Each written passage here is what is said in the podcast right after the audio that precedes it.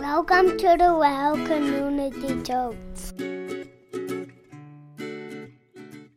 Welcome to the new series, Seize the 167, Following God Every Hour of Our Week. Uh, so, for those of you who are good at math, you'll quickly realize that there's 168 hours in the week. So, why the 167? And that's because my heart behind this series that God's been putting on me is I want us as a church, and for those of us who make up the church and embody the church and uh, prioritize the spiritual discipline of, of attending church, I want us to figure out how to continue to be the church beyond the one hour a week we set aside to gather as the church.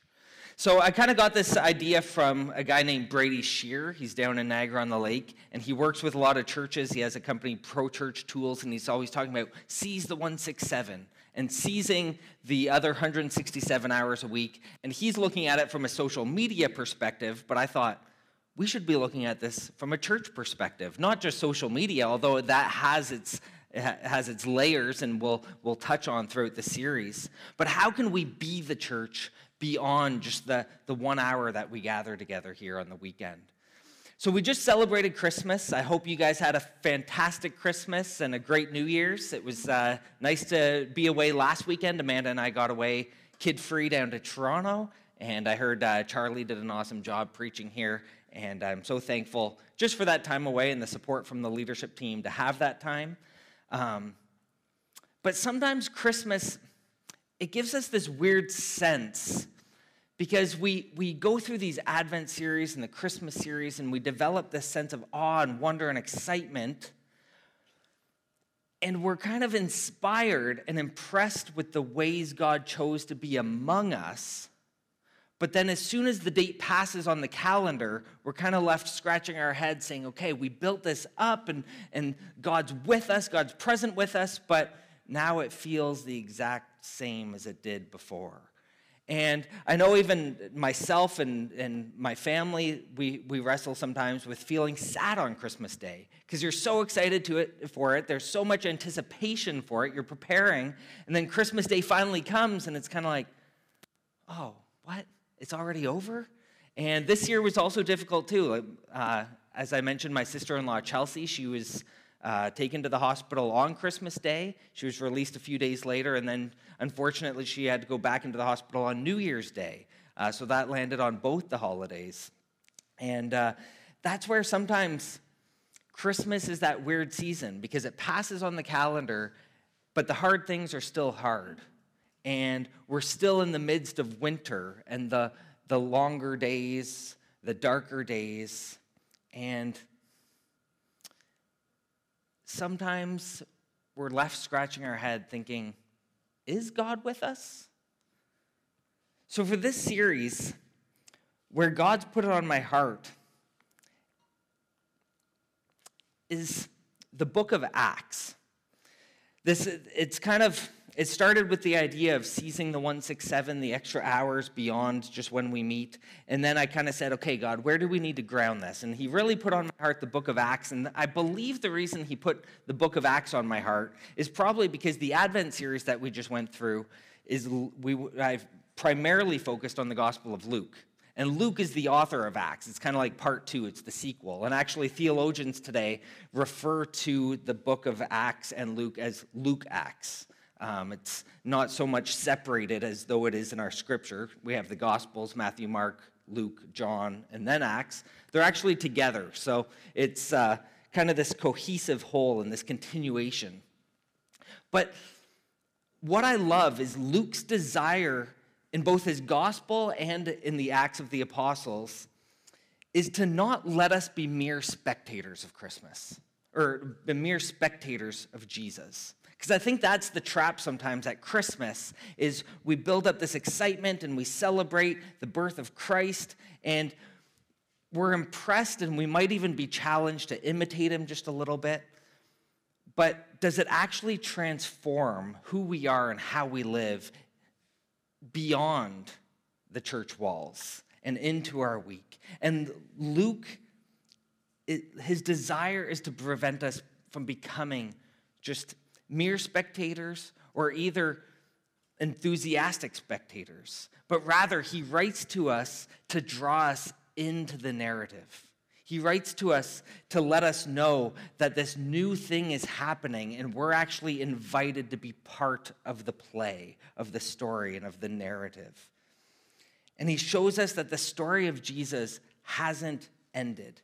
And in fact, it continues to live on in the lives of those who believe in Jesus.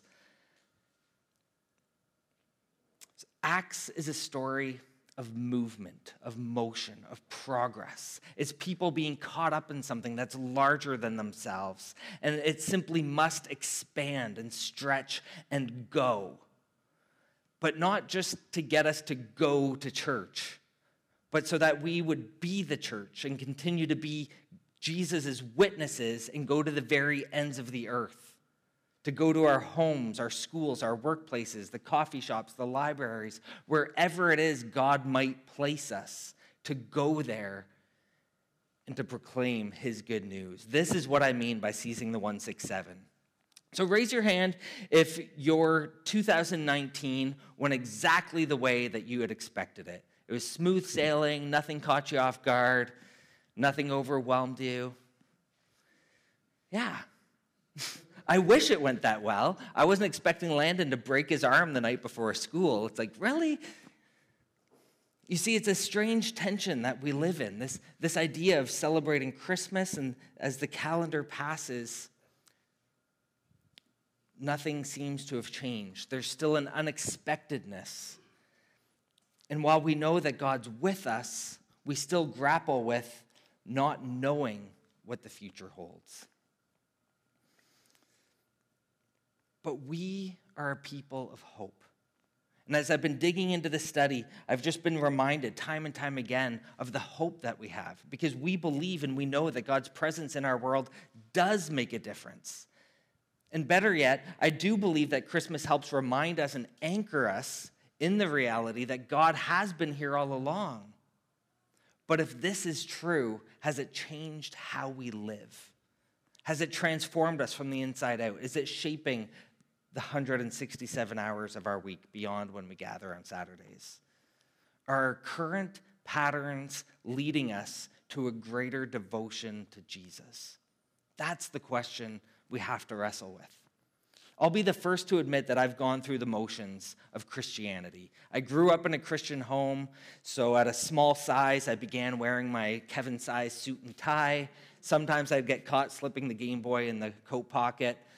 Um, I learned the right things to say and do on the Sunday mornings. And then, if you were a good enough kid, then you'd go to Swiss Chalet for lunch, then go home for the afternoon nap, and then go back in the evening service, where at least that service you got to wear jeans. So it was always kind of a bit more like, yes, it's more comfortable tonight. But you, you kind of you grow up in this environment and you learn how to play the part. And in fact, I would often tell people one funny thing. I, I would go to Sunday school and my Sunday school teacher never understood why our Sunday school wouldn't grow, why we didn't want to invite our friends. Well, the reality was, if we didn't invite our friends and it was a small group, he would give us motorbike rides, he would take us to Tim Hortons. But if it was too big, he couldn't do those things, so we actually had to have the Bible study. So we're like, we don't want to invite our friends, we want to go on the motorbike. So that's peeling back the layers a little bit there but you learn how to go through the motions. You learn how to kind of put on the performance of what a good Christian looks like. And in fact, as I got older, I, I kind of felt the, the need that I, I should probably learn how to play the guitar because the people on the worship team, they had reached a new spiritual level that I just wasn't at yet. Um, people would look at them and say, okay, they must be spiritually mature because they've reached this point. Um, essentially, we're being programmed sometimes to not follow in the way of Jesus, but to put on a good performance for others and kind of toe the line. And as long as I was showing up and saying the right things, doing the right things, it was assumed that I was growing in my relationship with Jesus. I was becoming a mature follower, whereas I knew in my heart I wasn't. I was kind of just looking at my friends, like, what are we doing this week? And But in fact, it wasn't until I was 24 years old when I surrendered my life to Christ. It was the New Year's morning of 2007, and I was three sheets to the wind, and Jesus grabbed a hold of my life and said, Are you going to follow me? And it was just a clear cut answer. And I had the choice of saying yes or no. And I felt in my heart that, yeah, I've got to fix things. And that's when I surrendered my life to Him, cleaned up my house, kicked all my friends out, and sold everything and moved to BC. And the reason I share all of this, though, is because I want to drive this point home. Jesus didn't come for us to go to church, He came to set us free, and He calls us to be the church. Jesus didn't come to this earth and live a blameless life and die a brutal death and prove himself as Lord over death by resurrecting himself three days later, just for us to go through the motions of pretending to be a good Christian. And as we dig into the book of Acts, we're going to see that Jesus has actually begun and is, and is inviting us to join him in a revolution, a movement like no other. And it's not something that we can just sit on the sidelines if we're actually believing it, if we understand it, if we're saying, I follow this. If this is true, we have to ask ourselves has our relationship with Jesus transformed how we live every hour of the week? If we're actually stepping into a new movement and a new revolution, is it transforming everything we do, or are we just going through the motions on the weekend? If it hasn't transformed who you are from the inside out, you might just be a spectator, someone who's impressed by Jesus, but not fully surrendered to Jesus. But let me tell you from the bottom of my heart that if this is you, you're missing out on the greatest adventure of a lifetime. Absolutely. I've been asked recently, actually, just last night, I was even asked this question Do you love what you do? And hands down, I have to say, 100%, absolutely love it. I couldn't do anything else. Now, sometimes I will say it'd be nice to be a teacher because Amanda's a teacher. We'd have vacation, pension, uh, the whole hoopla. Not to belittle teachers, you guys do an amazing job. but I feel so called to the role that I'm in. And you don't have to be a pastor to experience this, that Jesus transforming you. It, God's placed you where He's placed you, and He calls you to where He wants you to serve His purpose but I've experienced myself the inner transformation and even outer miracles of the person of Jesus Christ. And I know that He's called me to participate in this way in sharing His story. That I just couldn't do anything else because it would just frustrate me to no end to not be able to do what I do. So, if you have your Bibles with me, we're going to be digging into the very first chapter of Acts. And I want us to tap into the power within the word. And as I've been digging into this, I kind of thought this was going to be just maybe a four or five week series. I, I actually believe we're going to be journeying through Acts for quite some time and kind of settling into it. And it excites me because I feel like a lot of our series since we've started as the well has been have been quite topical, which is great, but I really feel the sense of let's dig in to this book. Let's understand what's actually happening. Let's join in the revolution. So we'll probably take some breaks in between. We won't just be doing like a 52 week series. I don't even have it all mapped out, and I'm just trusting God. But as we're going to see, I believe that Acts, it kind of leads that whole thing. It's these disciples don't have it figured out either, and they're just kind of putting one foot in step the, in front of the next, and the Spirit empowers them and guides them accordingly. But the very first chapter of Acts, I'll start in verse 1.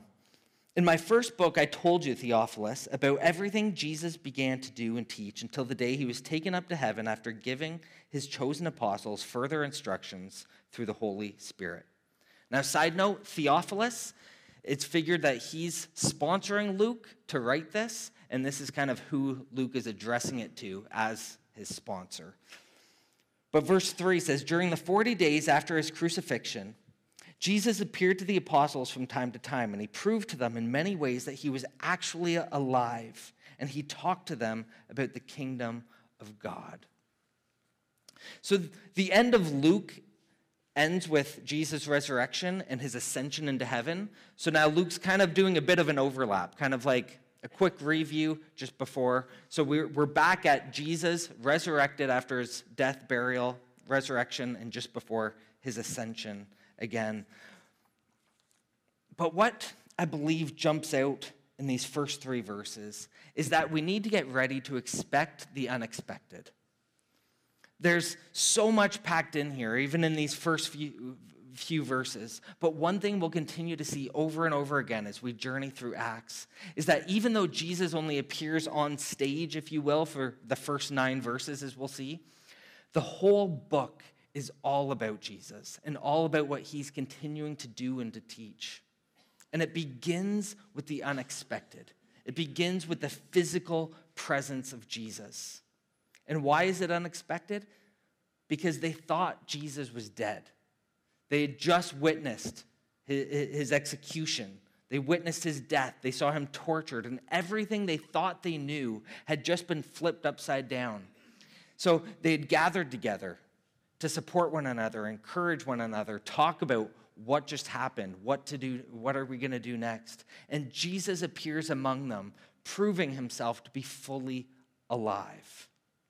The resurrection of Jesus has begun a new revolution, and there's no going back.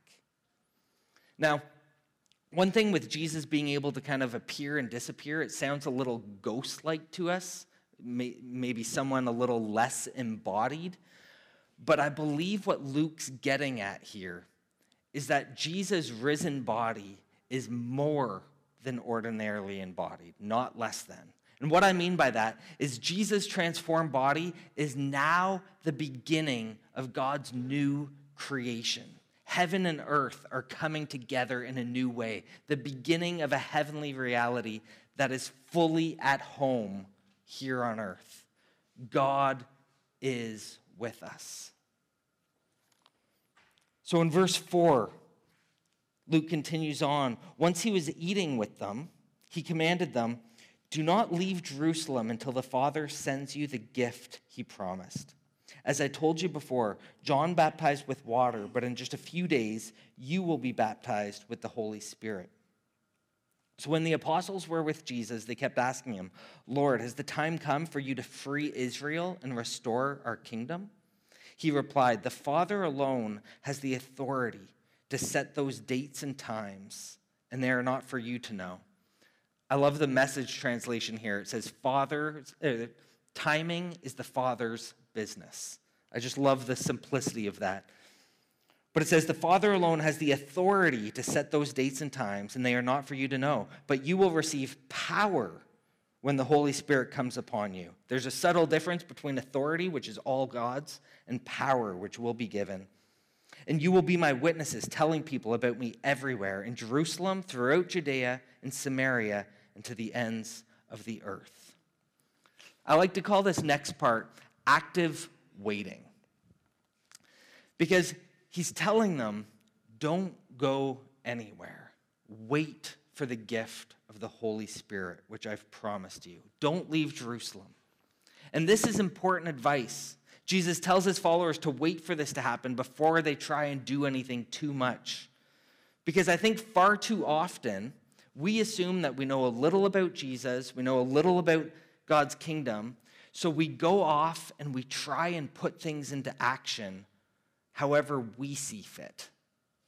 And you can even pick up on it with the disciples as they're kind of saying, Lord, has the time come for you to free Israel and restore our kingdom? They're still thinking in this nationalist perspective, saying, okay, you're about to give us the power here. We're going to have the upper hand, overthrow Rome.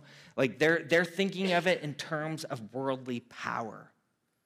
The, the, the disciples still don't get it. They're kind of asking that age old question are, are we there yet? And they're missing the point. What they don't realize is that Jesus has overcome violence. Violence is the strongest form of power that our world has. But Jesus has the power over death. And that's pretty amazing because the one who has overcome violence is the one with all power in his hands. But he's not sending the disciples, he's not sending us out to be representatives of empires, of nationalism, but rather we're to be witnesses to divine presence. We're announcing a revolution, but it's not any ordinary revolution. This is a revolution of an intimate God calling to the world, and he's inviting us to be his witnesses.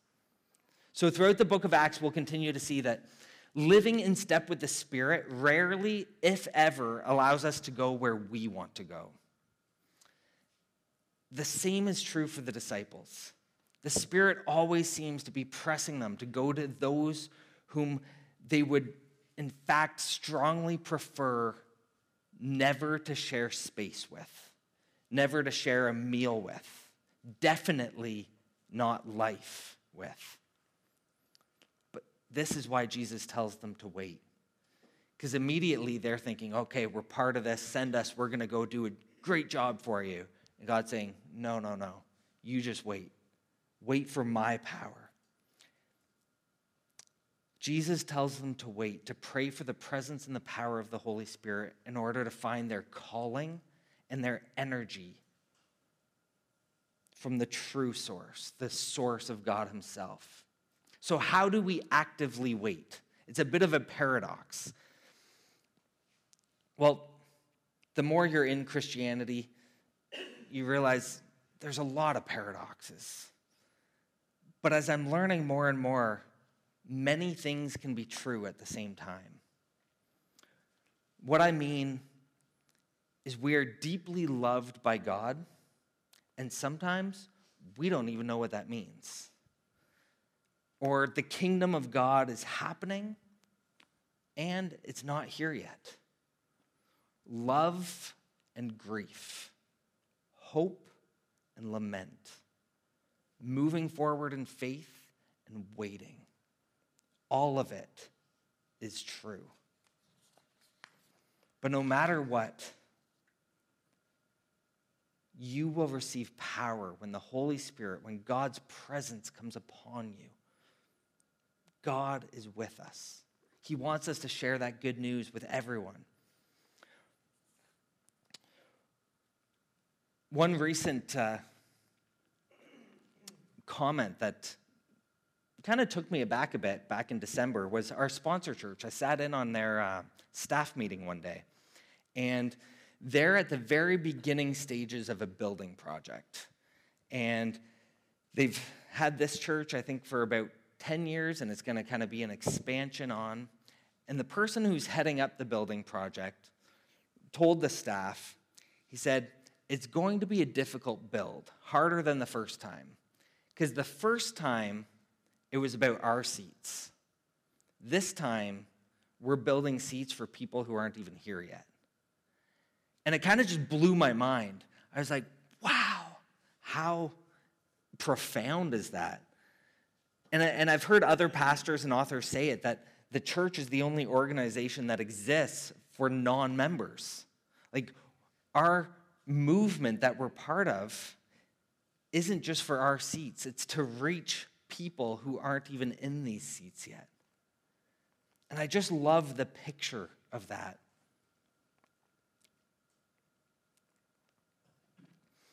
So in verse 9, Luke goes on to say, After saying this, Jesus was taken up into a cloud while they were watching, and they could no longer see him. As they strained to see him rising into heaven, two white robed men suddenly stood among them. Men of Galilee, they said, why are you standing here staring into heaven? Jesus has been taken from you into heaven, but someday he will return from heaven in the same way you saw him go. Then the apostles returned to Jerusalem from the Mount of Olives, a distance of a half mile, which is about 0.8 kilometers in Canadian conversion. But here we have an aspect uh, of Jesus and his kingdom that we don't often give a lot of attention to, and that's his ascension. of course, we talk about resurrection, and I think we probably kind of slide his ascension into the resurrection talk. But we don't give a lot of attention to the ascension because I think it's hard to comprehend. You see, it's easier to talk in terms of time and temporality and to kind of think about when Jesus was living, um, talk about Jesus' resurrection, the time he'll come back. In terms of time, we can get our heads around it a bit more. But what scripture says here, I find fascinating that he was taken up into a cloud, and later on in Acts 7, we'll see that he sits at the right hand of God the Father. But I believe what it's getting at here is kind of this spatiality that Jesus' ascension brings about this idea of the space in which Jesus inhabits, where he is and where he also moves into the spaces of our lives. So, even in seizing the 167, it's a very time uh, focused message. It's 167 hours. And to think of that in time blocks, we can say, okay, where's God within my week? And am I following God within my week? But it's another thing to be paying attention to the spaces that God is filling in the midst of that time. And here's what I mean. These disciples are left at this moment looking into the heavens, concerned by the absence of Jesus, thinking he was just right here, and now he's gone. But they're suddenly reminded to look forward to where God is present. Not where he was, but now where he is. And it's not maybe physically manifest right in front of them, but now it's coming about in this new way.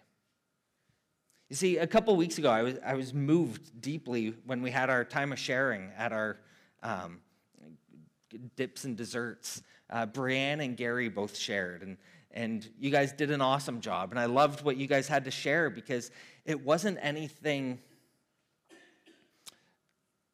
phenomenal. Like it wasn't these miracles that happened throughout the year, but they were just sharing where they saw God throughout 2019.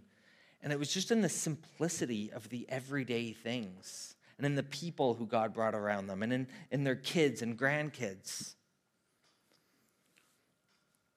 And I just loved how simple and real that was. But I think sometimes where I struggle is when I see God in a certain place and I've experienced God at this place, I, I want to almost build a monument. I want to stay there forever. I want to experience there forever. And I think it's so easy to turn into this monument thinking that I forget to join the movement of God. Because God is still moving.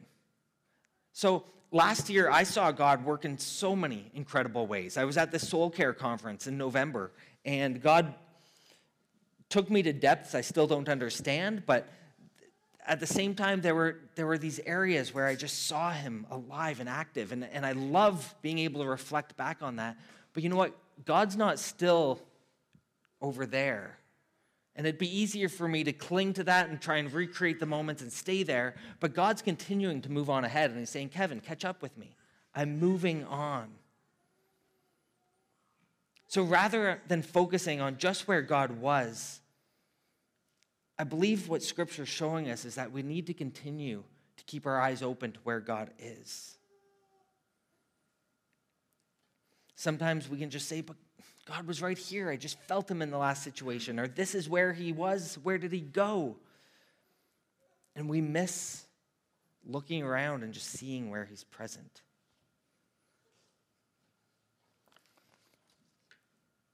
So, next time, if you're starting to feel like you're losing that and you're kind of like, oh man, like I really want to hold on to this, fight the urge to build the monument. Don't try and do things exactly like last time. Don't try and recreate the experiences. It's kind of like what I talked about even with our Christmas experiences. Sometimes we try sometimes we try and hold on and recreate these perfect Christmases, but each year things change. But what we're called to remember is that Jesus is calling us to be part of a movement. Building monuments is kind of like going through the motions, like I was talking about at the beginning where we want everything to be just right. We package everything like so. We put God in a box. And we know exactly what to do and say in order to ensure our sense of stability. But we become mere spectators of Jesus when we do that.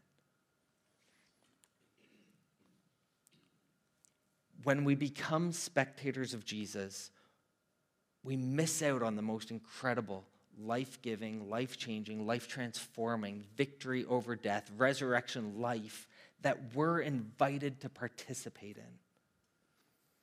I remember reading one author, this was years ago,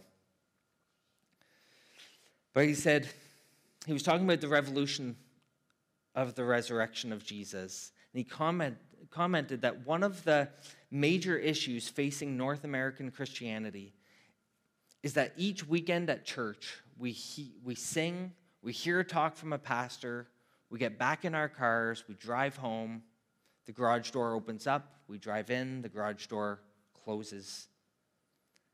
And he asked the question Is this the revolution that Jesus had in mind as he was dying on the cross? And that just stuck with me because that's the life I had been living for so many years. But we're called to action, we're called to movement. Movements are greater than monuments. Now, I believe that going to church, it's actually become a spiritual discipline, I believe. Just like other spiritual disciplines, it's important that we practice it and we cultivate it because it encourages us, strengthens us, brings us together around the one who it's all about, Jesus Christ. But it can't stay there. It can't just be one hour a week. Don't let this be the extent of the revolution, of the movement. We're being invited to participate with God in the kingdom of God every hour of the week. The vision prayer that we have as a denomination reads like this It says, O God, with all our hearts, we long for you. Come, transform us to be Christ centered, spirit empowered, mission focused people, multiplying disciples everywhere. We need to be people of faith who will yield to the Spirit in the present moment. But it requires us to get ready to expect the unexpected. It requires us to actively wait. And it requires us to move beyond monument thinking and step into the movement of God. So the question that we have to face is do you believe this? Have you surrendered your life to Jesus? And are your current patterns leading you to greater devotion to Jesus? Are your current patterns moving you forward? Are you serving, inviting, giving, and helping to make new disciples, new followers of Jesus? People who aren't just impressed by Jesus, but who are becoming aware of God's redemptive work among us and choosing to commit to the way of Jesus. True discipleship is not measured by how much you know, it's measured by how much you love and how much that love flows out of you into the lives of others. So, do you have a love for others like the love Jesus has for all of us? So, my challenge tonight is first, if you haven't made Jesus Lord of your life, if you haven't said, Yes, I surrender myself completely to you, receive the gift of His Spirit by accepting Him as Lord and Savior. Just make Him first. It, it, in the quietness of your heart, just simply pray God, I admit I've been going my own way. I need to make you first. By saying, I believe who you say you are, that you're the Son of God, that you're living and active, and just and I'm going to commit to following you. It's not going to be pretty, it's not going to be perfect, but I'm going to do my best with your help. Then, secondly, I want us to take a moment to reflect on where you saw God this past year. It might have been in an unexpected circumstance. It might have been in how he provided or the people he brought into your life. But just take a moment to think about it and thank God for it.